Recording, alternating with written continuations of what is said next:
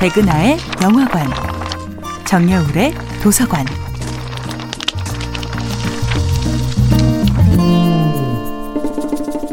안녕하세요. 여러분과 아름답고 풍요로운 책 이야기를 나누고 있는 작가 정여울입니다. 이번 주에 만나보고 있는 작품은 조셉 캠벨의 신화의 힘입니다. 슬픔은 도망치고 싶은 감정입니다. 슬픔만으로는 아무것도 할 수 없다고들 말하지요. 하지만 가끔 슬픔 속에 그저 가만히 머물고 싶을 때도 있습니다. 사랑하는 이를 영원히 잃었을 때, 다시는 만날 수 없다는 공포에 사로잡힐 때, 꿈을 향한 길목이 완전히 가로막혔을 때, 삶의 결정적인 문턱에서 우리는 가눌 수 없는 슬픔을 느낍니다.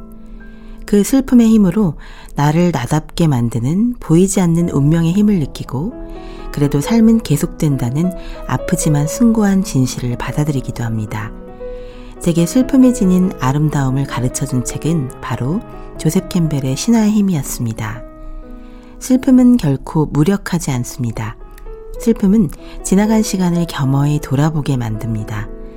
앞으로 위로 더 나은 곳으로만 향하던 발걸음을 문득 반성하게 만드는 것이야말로 슬픔이 가진 성찰의 힘입니다. 신화학자 조셉 캠벨은 타인의 슬픔을 존중하는 마음, 다른 사람의 아픔 앞에 함께 눈물 흘리는 마음을 영웅의 제1조건이라고 보았습니다. 조셉 캠벨의 눈에 비친 영웅은 슈퍼맨이나 스파이더맨처럼 초인적인 육체의 힘으로 완성되는 것이 아니라 내 일이 아닌데도 굳이 타인의 삶에 끼어들어 타인의 아픔을 곧 자신의 인생으로 역전시키는 자비의 마음으로 완성되는 것입니다. 타인의 고통을 향해 자기도 모르게 눈물 흘리는 마음의 틈새. 그것이 바로 타인을 어여삐 여기는 마음, 자비의 본질입니다. 그런 의미에서 쿨함을 강조하는 현대인의 감정 억제 문화는 인간이라면 누구나 느낄 수 있는 자비심을 억압하는 문화가 아닐까 싶습니다.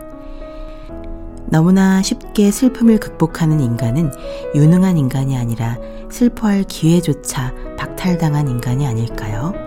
절제와 무감각은 다릅니다. 연민을 잘 느끼는 사람들에게 오지랖이 넓다고 니코가 석자다라고 타박하는 것은 너무 야박하지 않을까요? 알고 보면 연민이 많은 사람이야말로 타인의 슬픔을 보지 않고도 그려낼 수 있는 따스한 상상력이 풍부한 사람이기 때문입니다. 정여울의 도서관이었습니다.